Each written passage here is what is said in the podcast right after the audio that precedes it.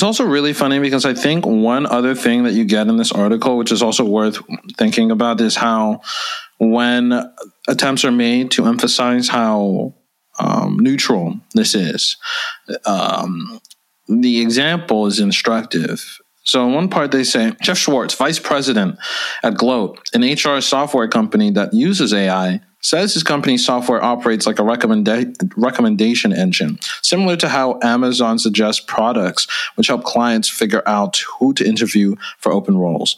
He doesn't think Gloat's clients are using the company's software to create lists to lay people off, but he acknowledged that HR leaders must be transparent in how they make such decisions, including how extensively algorithms are used. There's one thing There's one thing I think people should people know about Amazon, uh, but also about most of these platforms tools, whether they're recommendation search engines or recommendation engines, is they're far from neutral, right? But that there's always this move and attempt um, by by those who are like rationalizing or justify, justifying a digital service or good that they're offering to harken back to some neutral arrangement. Sometimes that's a marketplace of ideas or a marketplace in general. Sometimes that's e-commerce. Sometimes that's uh, an indexing function. But Google and Amazon do not offer neutral objects. And the greatest sort of coup they've achieved is convincing people that they offer a product that just simply uh, connecting people to things, right? They're not just connecting people to things. I mean, the Amazon recommendation thing has been the subject of multiple congressional reports and lawsuits and, and, and much antitrust scrutiny because of how much preferencing, self preferencing especially, goes on there. If you use the same Google is true right of now, Google. Yeah. yeah. you know, you use Google right now and see what the first page results are. Um, ads and Google's own products and services being recommended for you. These are not neutral arbiters, and the fact that they're using them as examples gives the game away, right? Neutral in the sense that uh, you get the fuck out of my hair. Right. We're we're deciding the efficient operation here and giving you what you need, uh, but not there's not actually any real regard or even a question about like what is it what what would a neutral thing look like? What do people actually want um, versus like what do the narrow class and narrow group of uh, people, uh, clients, and and audiences who matter to us and who provide the money that shapes the preferences and the interests that we're willing to do- let dominate and shape how this product is used by the public. You know, what do they want, right? What do the advertisers want? What do the investors want?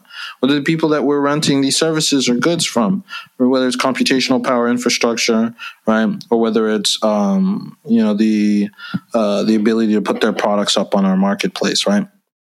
Um those are the you know like so again you know when uh, that's just like a perfect example what we've been harping on about right? Where people like when tech comes up to turn the brain off or to convince other people to turn the brain off.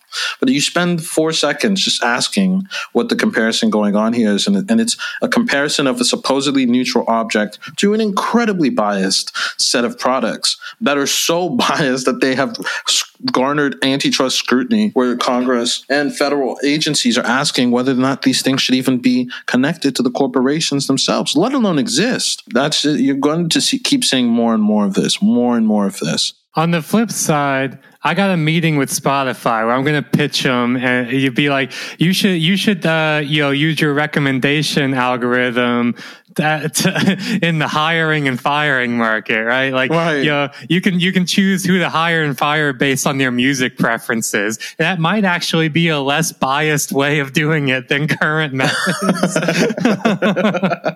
yeah, you know, build the, build a, a certain type of office culture by just looking at people's music preferences. Yeah, if you want if you want that culture fit, we gotta make sure that you listening to the new Sam Smith single. Yeah, at show me your last five at least playlists. hundred times. yeah, show show me your show me your for you your Discover Weekly. that's Yes. the that's the real me. the Discover uh, Weekly is the real me. Jokes on you guys. I don't use Spotify. There you go. Guess you ain't getting a job then. No, that's a yeah, prerequisite you know. now. in China, they have a social credit score. In America, coming soon, we are going to have a Spotify credit score.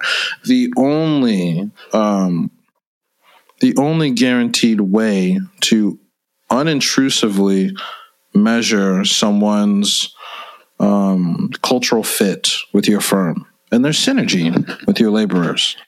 It only makes sense. What there's like three guys in Sweden who write all the pop music that we listen to. Um, you know, Spotify is what like two guys in Sweden, like two engineers in Sweden. Like, might as well just have like these like small collections of Swedish guys uh, deciding all of the all of the most important features of our lives.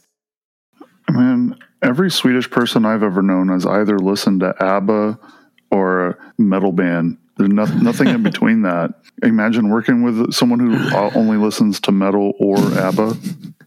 Hey, look to your left, look to your right. It could be one of those people.